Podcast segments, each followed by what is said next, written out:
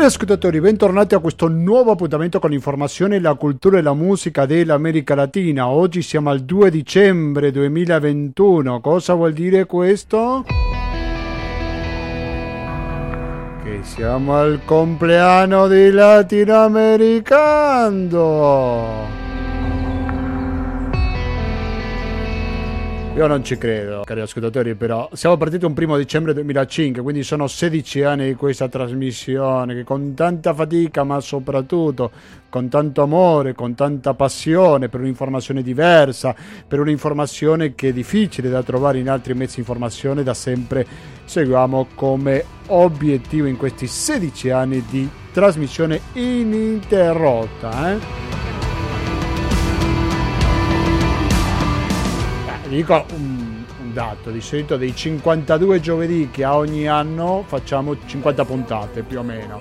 Teniamo sempre questo impegno che abbiamo con i nostri ascoltatori ogni giovedì dalle ore 19.10 fino alle 20.10 e poi da un po' di tempo ci siamo anche in replica il lunedì dalle ore 16.25. questi 16 anni abbiamo sempre la solita mail che probabilmente la ricordate a memoria che è latinamericando-gmail.com ripeto latinamericando-gmail.com scriveteci così mi date il vostro parere questa trasmissione cosa vorresti che cambiassimo per migliorarla? Ecco perché sicuramente siamo lontanissimi anni luce dalla perfezione e quindi ci fidiamo dei vostri suggerimenti per migliorare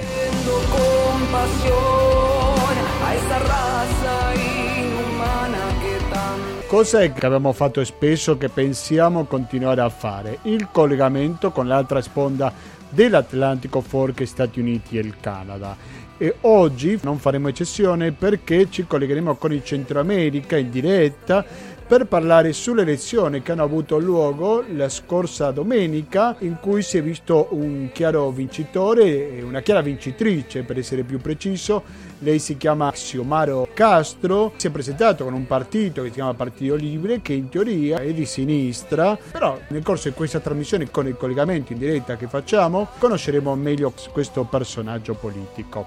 Dunque, uno dice ma l'Honduras, chi se ne frega di quel paeseggio in Centro America? Attenzione, perché quando parliamo dell'Honduras parliamo non solo, ma anche del paese di cui partono molte carovane di migranti che fanno centro, se vogliamo, il Messico prima di arrivare negli Stati Uniti.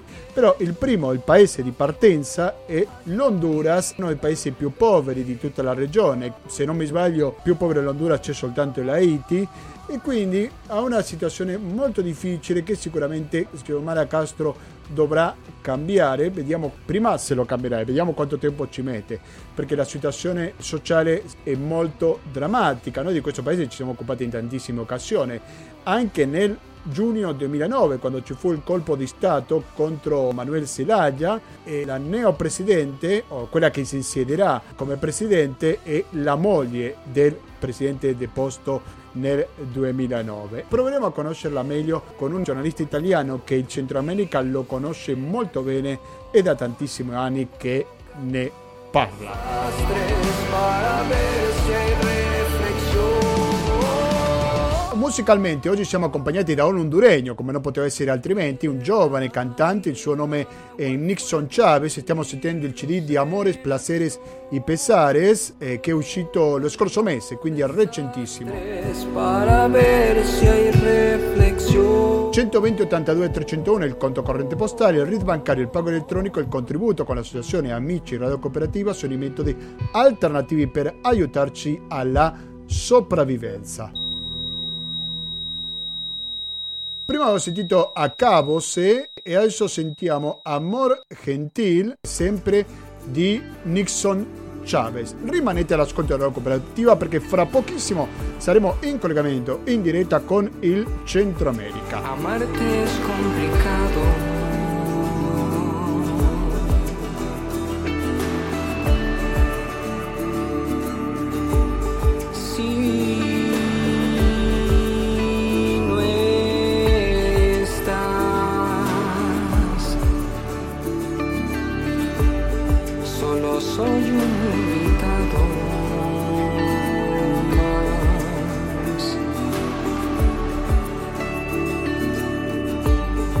Tu fiesta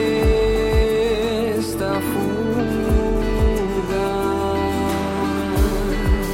19 e 29 minuti siete sempre all'ascolto di Radio Cooperativa e adesso facciamo quello che fa spesso questa trasmissione. Oggi che è il compleanno numero 16 di Latinoamericano, siamo un po' in una giornata di festeggiamenti, eh, perché 16 anni non è una cifra facile da arrivare e che quindi facciamo quello che facciamo sempre, ovvero collegarci con l'altra sponda dell'Atlantico, più precisamente con il Nicaragua e dall'altra parte della linea ci ascolta Giorgio Trucchi. Giorgio Trucchi, buonasera e bentornato al Latinoamericano. Giorgio, mi senti? Sì, sì, io ti sento bene. Perfetto, grazie mille per la tua disponibilità e benvenuto al Latinoamericano. Giorgio è giornalista alla rete Reluit, conosce il Centro America, la descrive da tantissimi anni e ha seguito anche da vicino le elezioni in Honduras. Prima di tutto, Giorgio, io vorrei chiederti gentilmente se possiamo tracciare un profilo di Xiomara Castro. Ecco, chi è questa politica, moglie dell'ex presidente deposto nel 2009, Manuel Zelaya. Ecco, ma chi è questo personaggio politico, Giorgio? Sì, eh, Xiomara Castro, beh, l'hai già detto tu, ex, quindi ex primera dama eh, di Manuel Zelaya eh, durante il suo governo e durante anche il colpo di Stato del 2009.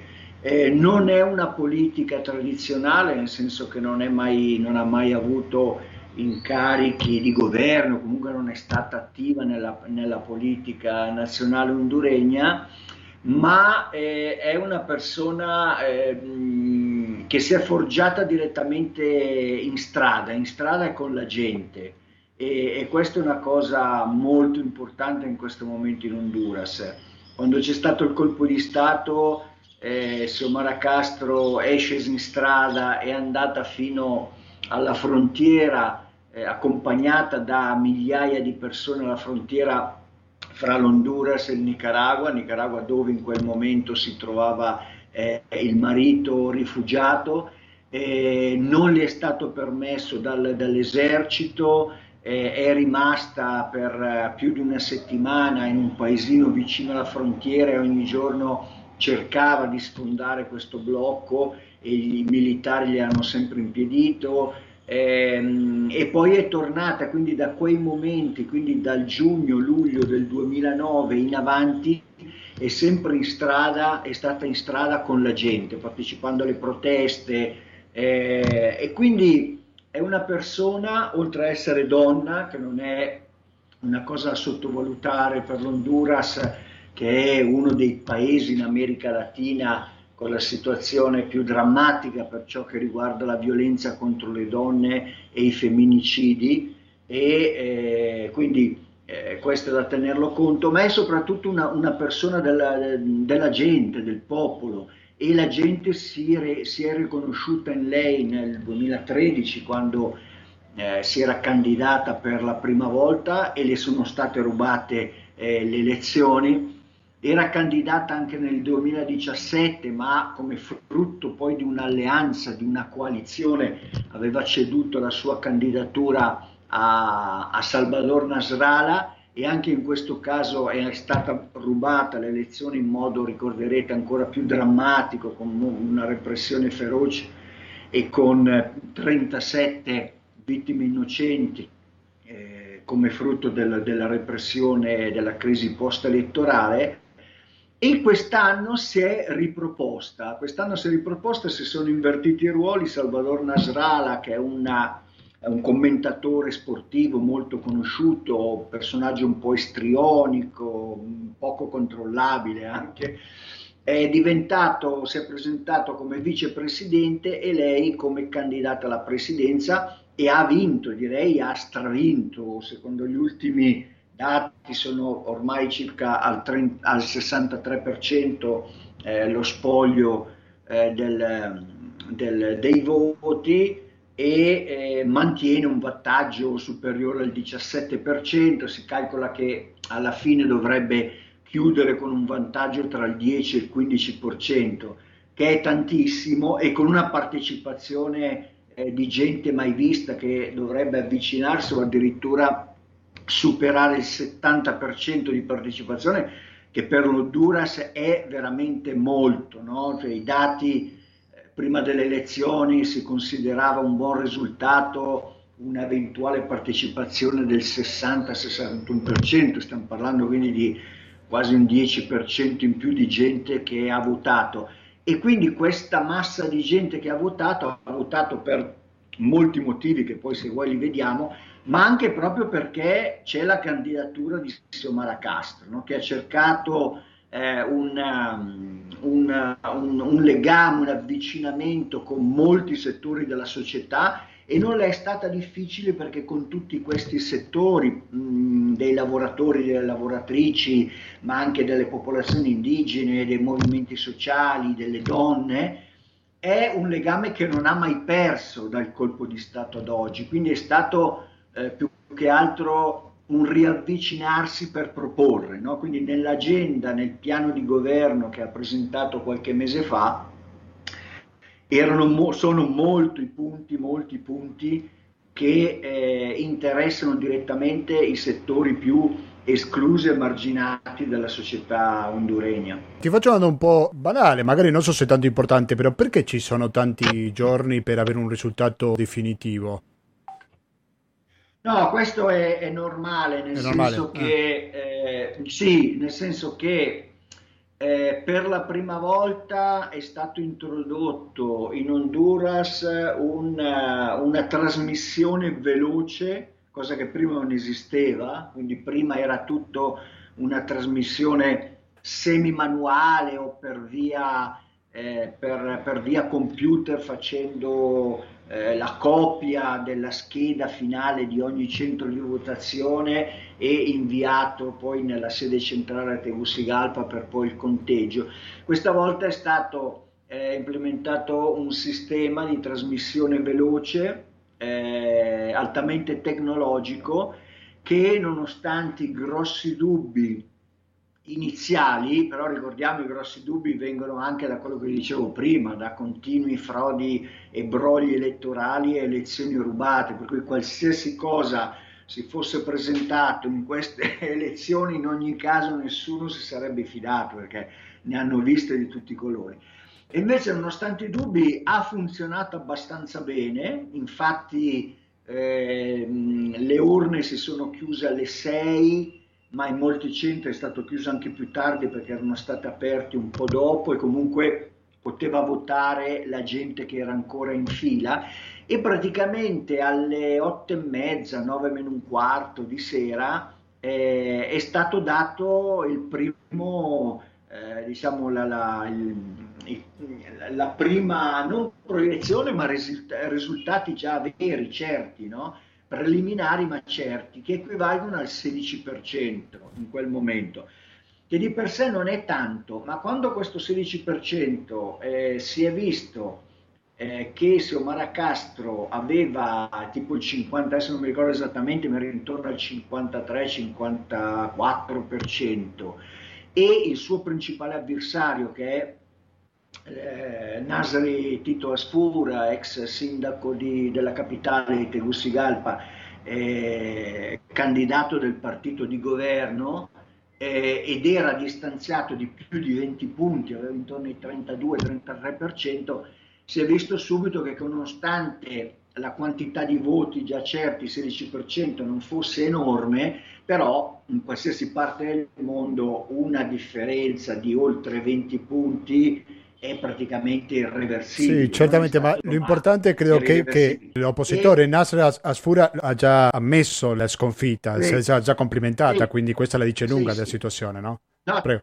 certo, ti dicevo la lentezza perché poi all'interno dell'Honduras i posti fisici in cui è stato possibile implementare questo sistema tecnologico erano più o meno la metà ed è per questo che una volta arrivati al 51-52% dei voti scrutinati, poi il sistema è diventato lentissimo e dopo quattro giorni siamo solo al 62%, perché poi lì entra la, la consegna, l'invio fisico, vuol dire che dai posti devono arrivare fisicamente le schede con tutte, portarle fino in capitale e cominciare a conteggiarle manualmente. Per questo è molto lento, però questo non, non influisce nulla, no? per no, nulla sul risultato. Come tu hai detto, sia il Partito Nazionale che il Partito di Governo, sia lo stesso Asfura hanno già riconosciuto la, la sconfitta, hanno accettato la vittoria su Maracastro, già vari governi, incluso anche gli Stati Uniti l'Unione Europea, hanno già riconosciuto questo, quindi su quel tema, su che Xiomara Castro ha vinto, non c'è più nessun dubbio, ci sarà un nuovo governo, un governo di centrosinistra, di, di, dico io, non proprio di sinistra, centrosinistra, vedrei, e, però attenzione, eh, perché nessuno ne parla, questa può essere una tipica giocata eh, di questi eh, furboni, che poi più che furboni sono gente che ha usurpato con un colpo di Stato il potere per, per 12 anni, sono anche, eh, hanno distrutto, ridotto in macerie il paese, hanno assassinato, hanno represso, quindi adesso fanno un po' i sorrisoni, no? ritrovandosi, riunendosi, ma non dobbiamo dimenticare chi è questa gente. Quindi attenzione perché ci sono anche le votazioni per il Parlamento e per i municipi e, ed è fondamentale per Somara Castro e la coalizione eh, che l'ha candidata come presidentessa, eh, è fondamentale avere un congresso forte con i numeri che gli possano permettere di portare avanti il piano di governo e di derogare tutte quelle leggi dei faste eh, brutali che hanno portato l'Honduras a essere il, il paese distrutto che è oggi. Per cui se non hanno fatto brogli eh, a livello presidenziale, perché veramente questa volta la gente è scesa massicciamente in strada ed è andata a votare e c'è stato un voto di castigo, che è chiaramente stato un voto di castigo per questo governo usurpatore, eh, attenzione che se si se cala un po' l'attenzione sul resto eh, dei livelli di elezione, soprattutto quello eh, legislativo, c'è il rischio poi di avere un governo eh, che vuole fare molte cose ma che avrà molte difficoltà a realizzarle perché non avrà i numeri. Qui in Honduras, su, sui mezzi internazionali, ormai sui media internazionali già se ne parla poco, in Honduras invece la coalizione eh, cappeggiata dal Partito Libertà e Rifondazione Libri, è ancora molto attenta, molto concentrata eh, con la difesa del voto e soprattutto attenzione a che non gli vengano trovati eh, deputati. E dico questo perché il sistema mm, elettorale è molto strano, eh, ehm, nel senso che sento dei rumori di fondo molto il sistema eh, elettorale honduregno è molto strano, nel senso che eh, per quello che riguarda i deputati, la decisione di chi non necessariamente viene eletto chi prende più voti, ma c'è tutto un sistema, eh, viene implementato un algoritmo per in teoria garantire una partecipazione di tutte le forze politiche e quindi eh, un, un, Parlamento più democratico. In verità è un sistema eh, dove eh, è, molto, è, molto, facile eh, rubare, commettere dei brogli. No? Per cui ti faccio un esempio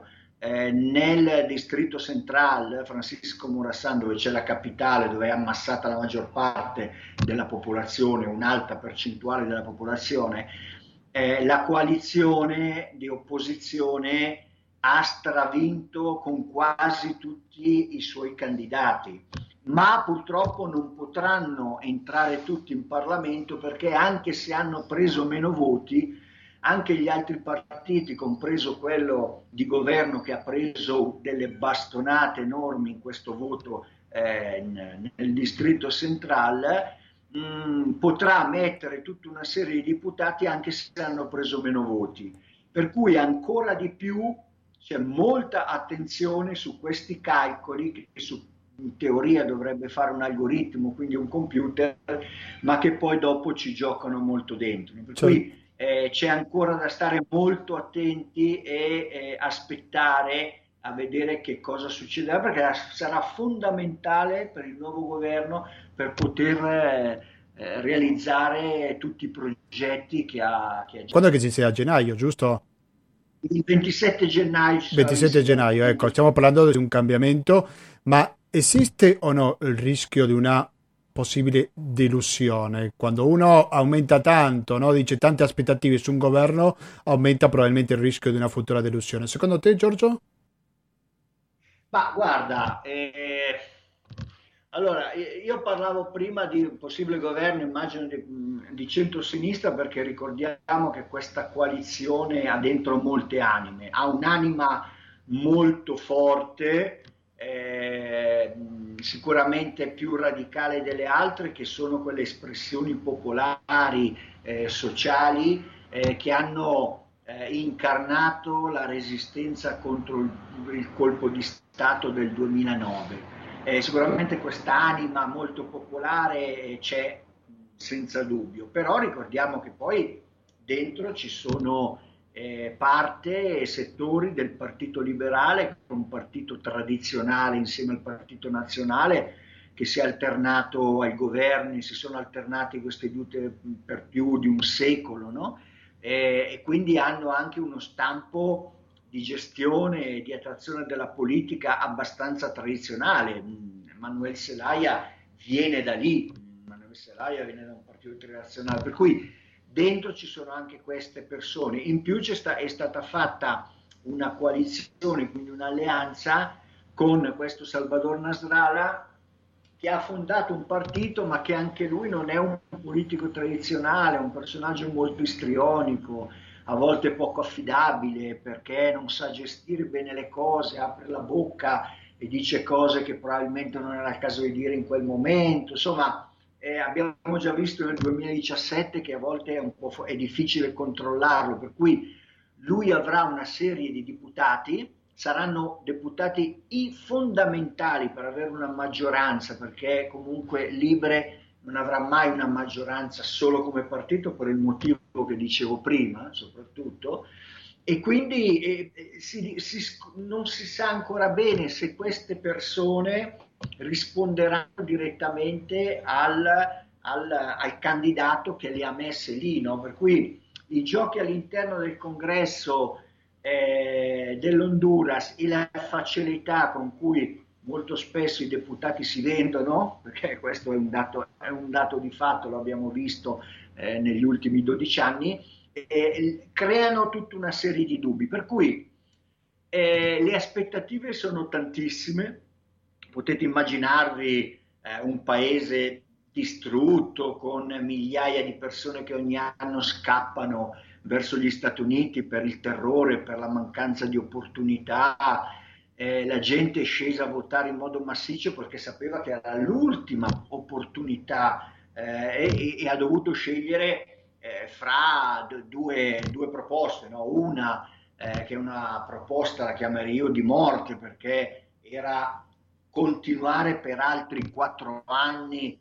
eh, con lo stesso governo, con la stessa gente che il paese l'ha ridotto in, in macerie o votare per chi ti dà una speranza, per chi ti dà un'opportunità.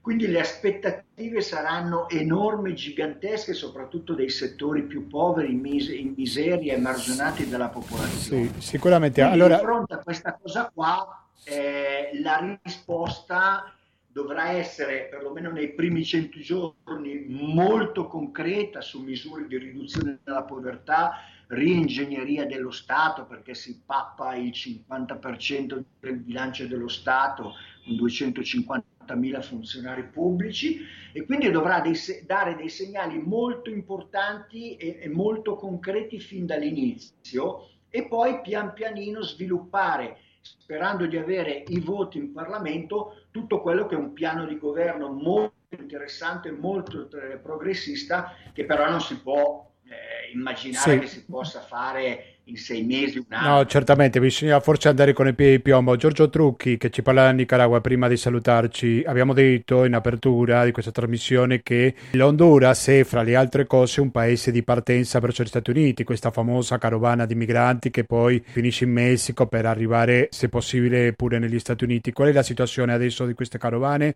Qual è la situazione in Honduras per quanto riguarda l'immigrazione e se quando parliamo di questa carovana dobbiamo pensare anche a lungo termine?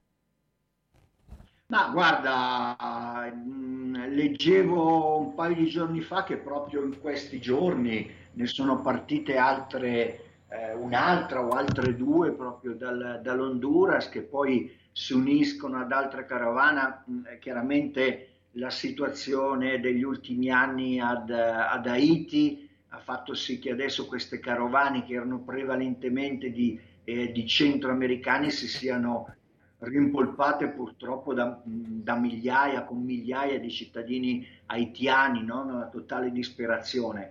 L'Honduras è sicuramente uno dei paesi eh, che eh, con maggior quantità di gente che emigra, ci sono calcoli non ufficiali eh, negli ultimi anni che si parlava di circa 300 persone al giorno che dall'Honduras escano eh, per cercare, ehm, escano ma non per inseguire, come molti dicono, gli piace dire il sogno americano, non c'è nessun sogno, c'è. L'unica cosa è la disperazione totale di un paese eh, a rotoli distrutto dove tu sei combattuto da una parte eh, dalla, dalla, violenza, eh, dal, dal, narcotraffico, dalla criminalità organizzata e dall'altra eh, dalla mancanza totale di, di, di opportunità e dalla repressione. Per cui è gente disperata che ultimamente eh, addirittura parte con famiglie intere, mentre prima andavano solitamente uno dei due capifamiglie e poi se riuscivano a, a, a sistemarsi, tra virgolette, portavano anche il resto della famiglia, adesso partono con bambini, anche con neonati, con anziani, si stanno fermare questo fenomeno, uh, ce ne vuole di tempo, perché come ho detto prima, non possiamo nemmeno immaginare un nuovo governo che risolva con la bacchetta magica. Per no, certamente, ci vorrà del tempo. cosa andrà avanti, sì, sì andrà Beh, avanti, benissimo. andrà avanti in modo drammatico. Benissimo. Giorgio Trucchi, la rete Guida, grazie mille per la tua solita disponibilità perché sei fra gli ospiti che chiamiamo più spesso. Ecco. Ti ringrazio molto per questa disponibilità di parlarci in diretta dal Nicaragua. Alla prossima, Giorgio. Grazie, grazie a te e a tutti. Adesso cosa facciamo? Sentiamo una voce di Carla Lara, lei è un'attivista femminista, nonché cantautrice, ho sentito in più di un'occasione i suoi lavori discografici. Allora le abbiamo chiesto come vedeva lei questa elezione e così Carla Lara ci rispondeva. Un gusto saludarte Gustavo en tu programa latinoamericano. Mi nombre es Carla Lara, soy una cantora popular feminista. Sono una cantatrice de feminista de Honduras. Y pues así de manera muy puntual te podemos decir que estamos contentos. Siamo molto felici. Como población. Eh, hace mucho popolo. tiempo no iba tanta gente da a molto votar. tempo che non andava tanta gente a votare. 5% de gente que votó. Hay también muchas expectativas respecto a la alla proposta del plan de governo di Xiomara Castro. Ci sono tante aspettative con le proposte di governo di Xiomara Castro. E delle azioni en los primeros 100 días de gobierno. E delle azioni che farà nei primi 100 giorni di governo. Sabemos que no va a ser fácil, no, no será fácil. se logró al parecer, aunque todavía no hay certeza de eso, pero digamos un Congreso con una bancada más fuerte de parte Ancora non è sicuro, però si è riuscito a avere un congresso con un gruppo parlamentare più forte. Partidos que podrían ser oposición, que son precisamente los que están en la alianza, que es Libre, el PINU y el partido de Salvador. Eh, ci racconta l'alleanza ¿no? che porterà Samora Castro al potere. Eh, eso hace que pues no se tiene ese poder legislativo in una maggioria che... Dicendosi tanti partiti, questo fa che la Presidente Xiomara Castro non ha tanto potere come potrebbe pensarse se gobernassi da sola. Hacer realmente cambios que sobre todo, pues mucho de lo que en este país toca, digamos, corregir o por donde hay que comenzar es por revertir una serie de decretos legislativos que implican la venta del país, ¿verdad? La prima cosa che deve fare il governo è revocare i decreti che hanno permesso la vendita del Violación paese a la soberanía nacional, contro la también decretos eh, nocivos como la ley de secretos, eh, la ley de escucha y una serie de, de decretos Esistono más una serie di decreti presidenziali che hanno colpito la libertà que son realmente y obviamente todo todo el concesionamiento de nuestros bienes comunes y de la e naturaleza. quindi tutta la concessione che hanno lasciato dei beni comuni e della natura. Pues yo lo que creo que nos toca como movimiento social y popular eh, es seguir luchando, Quello che ci tocca, la nostra parte come movimento sociale e popolare, continuare con la lotta. Eh, nosotros y nosotras tenemos que reafirmar este tiempo, aprovechar lo que pudiera ser como una especie de de que de descanso respecto a tanta persecución, criminalización, judicialización, eh, asesinato de, de personas que defienden los bienes comunes y de la naturaleza. Abbiamo visto diversi casi di omicidi, di gente che difende la natura. Aprovechar ese tiempo para reforzar nuestros e procesos dobbiamo organizativos approfittare questo tempo di parziale riposo per rafforzare le nostre strutture. De formación política y contribuir desde esa manera a que tener un gobierno que, que se quede. Y estamos muy felices. e avere in questo modo un governo che resti e siamo molto felici.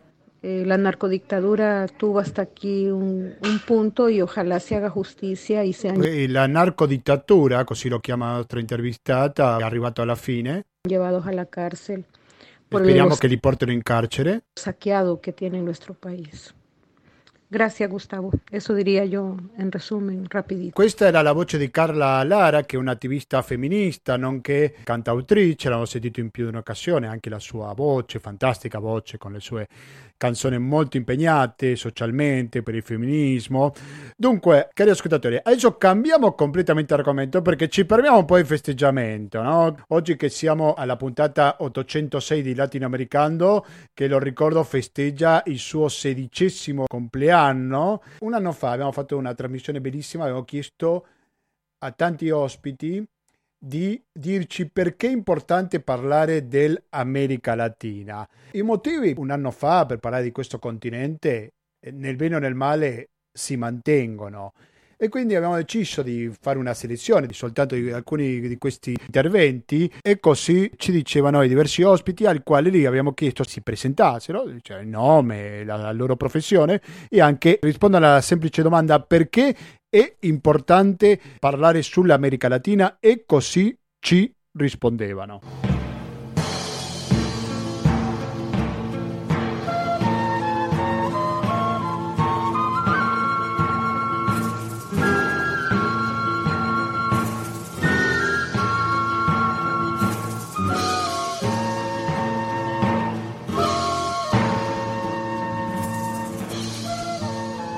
Ciao, sono Francesca Lessa, faccio la ricercatrice all'Università di Oxford dove mi occupo di eh, diritti umani e giustizia in America Latina. È importante parlare di questo continente meraviglioso perché è un continente che ci propone sfide nuove ogni giorno è un continente pieno di contrasti e di differenze, è il continente più disuguale del mondo dove ho visto con i miei occhi una povertà immensa, ma anche una ricchezza incredibile, dei paesaggi meravigliosi, delle persone incredibili che hanno cambiato la mia vita per sempre e dobbiamo parlare di questo continente che è così lontano dall'Italia ma anche in realtà così vicino perché continuando a studiare e a comprendere tutte le sfide che eh, ci offre l'America Latina aiuta non solo a conoscere eh, meglio i problemi della nostra vita ma anche noi stessi. L'America Latina ci ha fornito eh, delle storie eh, senza precedenti, ci ha dato ispirazione, ci ha regalato le madri e le nonne di Plaza de Mayo dell'Argentina che sono dei modelli eh, nella lotta per i diritti umani e per i diritti delle donne. E L'America Latina ecco, eh, continua a sfidarci ogni giorno con eh, i vari problemi di questo mondo, eh, cercare di eh, ottenere i diritti delle donne, dei bambini, dell'ambiente, delle popolazioni indigene, tutte sfide che fanno parte del XXI secolo e a cui dobbiamo essere all'altezza.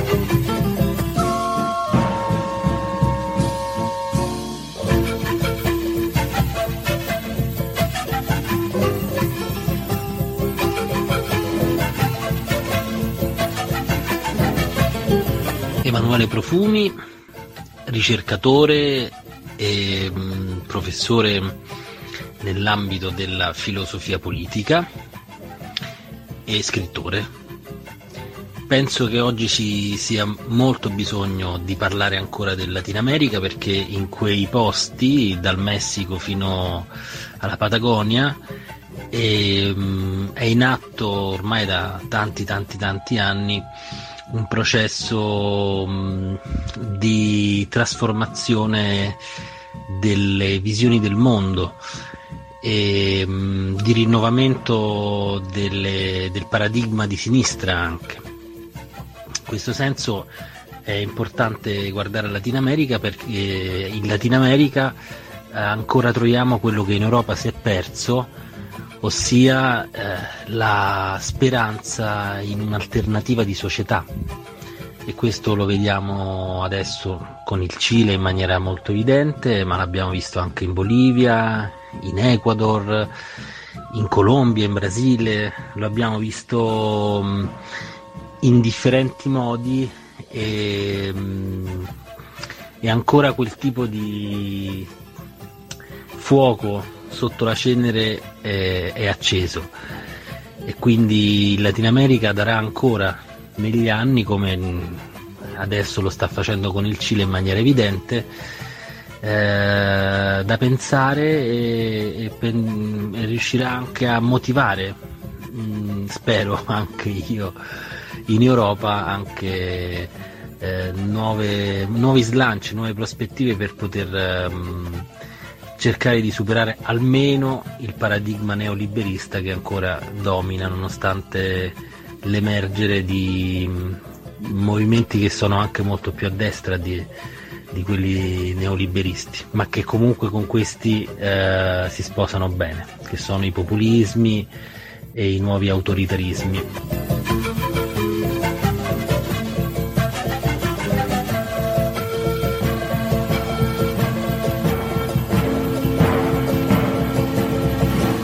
Buongiorno a tutti e buon compleanno a Latinoamericano, davvero buon compleanno. Io sono Giulia De Luca e sono una giornalista specializzata proprio in America Latina.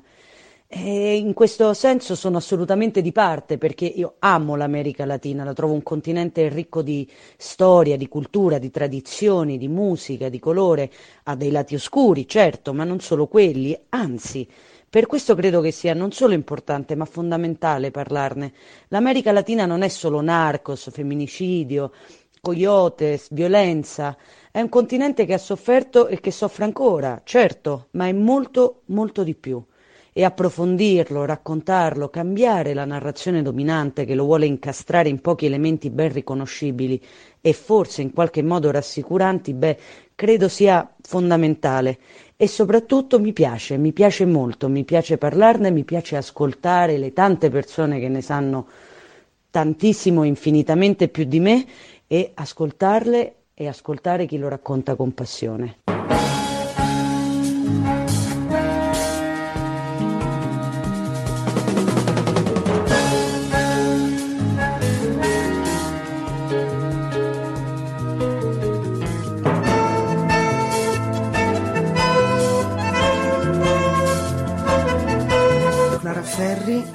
Faccio la libraia e la traduttrice e forse qualche volta avrete sentito la mia voce eh, quando si parla del Messico, un paese in cui vivo dal 93.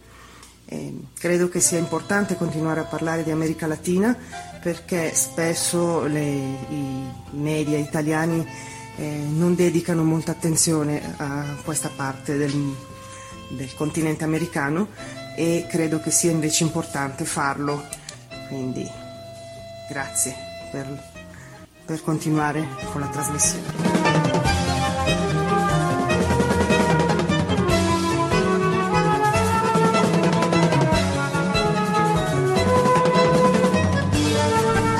Buon pomeriggio a tutti, un caro saluto per Gustavo Claros, il programma, la trasmissione latinoamericano e a tutti i suoi ascoltatori. Io sono Mauro Testa della città di Rosario, Argentina, ma con origine veneta. Mio padre è nato a Codiverno di Vigonza, in provincia di Padova. Conosco, ho conosciuto Gustavo nel 2007 quando ho fatto un soggiorno a Padova eh, anzi ho part- partecipato eh, con lui nel, nel, programma, nella trasmissione e da lì che sempre che, che lui mi, mi, invita faccio le mie collaborazioni con la trasmissione. Per me è molto importante che voi italiani e veneti avete informazione così profonda e di, di prima mano della realtà latinoamericana, eh, specificamente di Argentina, ma anche degli altri paesi. Eh, è una realtà veramente molto diversa da quella europea, da quella italiana e quindi avere i testimoni da, da, dai principali protagonisti perché Gustavo riesce eh, come buon comunicatore, giornalista, riesce ad averli, eh, è molto importante. Eh, anche vi invito a conoscere questa regione, a conoscere l'America Latina, la sua storia, se potete anche viaggiare, se venite a Rosario siete più che invitati a casa mia, eh, vi posso offrire anche di conoscere la città e quindi ringrazio Gustavo per suo, eh, la sua forza perché è veramente molto amatoriale quello che fa e quindi sostenere per tanti anni questa trasmissione mi, mi, mi pare una cosa molto importante. E quindi mm, vi saluto, ti saluto Gustavo, ti ringrazio ancora per, per le tue... Eh, per le volte che tu mi inviti a parlare al, al programma e, e mi offro e continuo a disposizione per le prossime volte. Un caro e forte saluto e abbraccio per tutti. Grazie.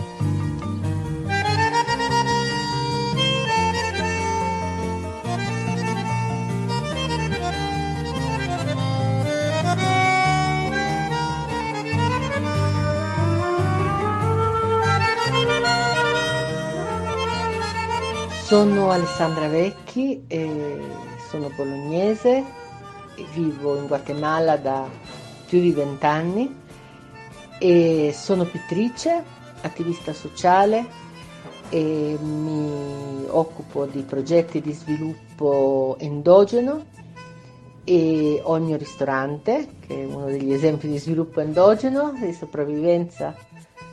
E io credo che oggi sia più che mai importante continuare a parlare dell'America Latina perché dall'America Latina viene tutta la, l'esempio, l'esperienza e viene la maggior parte di risposta, di risposte eh, che ci permettono di eh, proteggere e, e avere una speranza di futuro per la madre terra, o meglio dire, per noi all'interno della terra. Se non vogliamo essere, eh, scomparire come specie tra guerre, paure e distruzioni, dobbiamo guardare con un occhio attento, con un occhio rinnovato a ciò che ci dicono le cose che accadono in America Latina, soprattutto la forza, l'intelligenza, la saggezza dei popoli originari.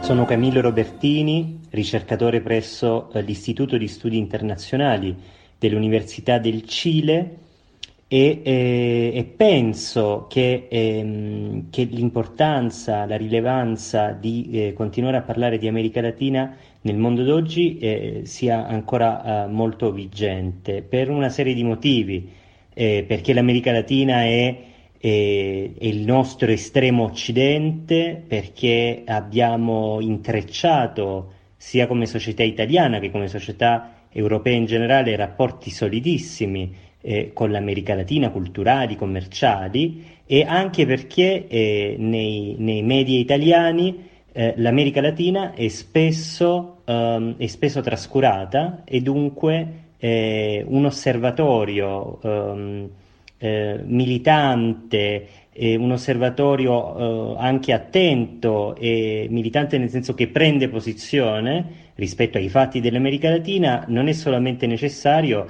eh, ma dovrebbe, dovrebbe avere ancora più riconoscimento di quello che ha attualmente.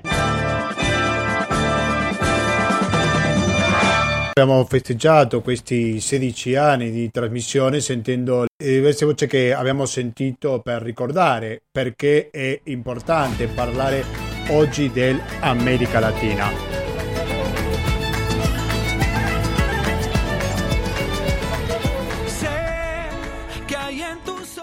Quindi queste voci le ho sentito un anno fa, alcune di esse le abbiamo recuperate, ho sentito anche oggi. Mi sembrano importanti, comunque la trasmissione completa la trovate sul sito della radio che è www.radiocooperativa.org, cercate Riascoltaci, il podcast del latinoamericano e lo trovate un anno fa. E noi continuiamo con questo impegno, ma sapete grazie a chi lo facciamo? Grazie a voi che contribuite con il conto corrente postale 120 82 301 intestato cooperativa Informazione e Cultura via Antonio Tempo numero 2 il KP 35 131 Padova. con el corazón.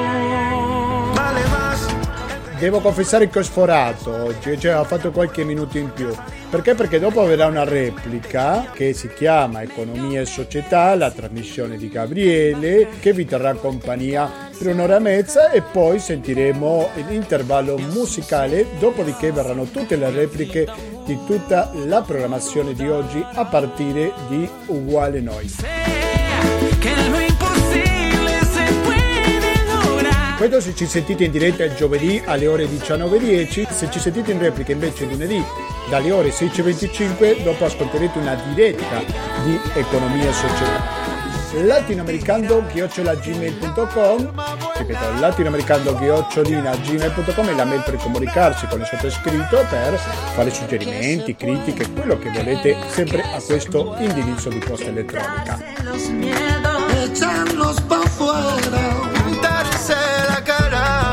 la pagina Facebook di Latinoamericano, ogni tanto mettiamo qualche preannuncio di quello che tratterà la trasmissione successiva oppure di qualche notizia che riguardi sempre l'America Latina.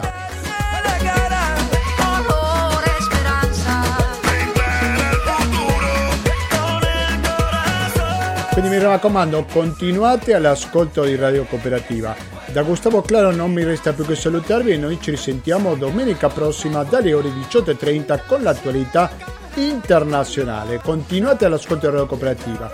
Grazie e alla prossima.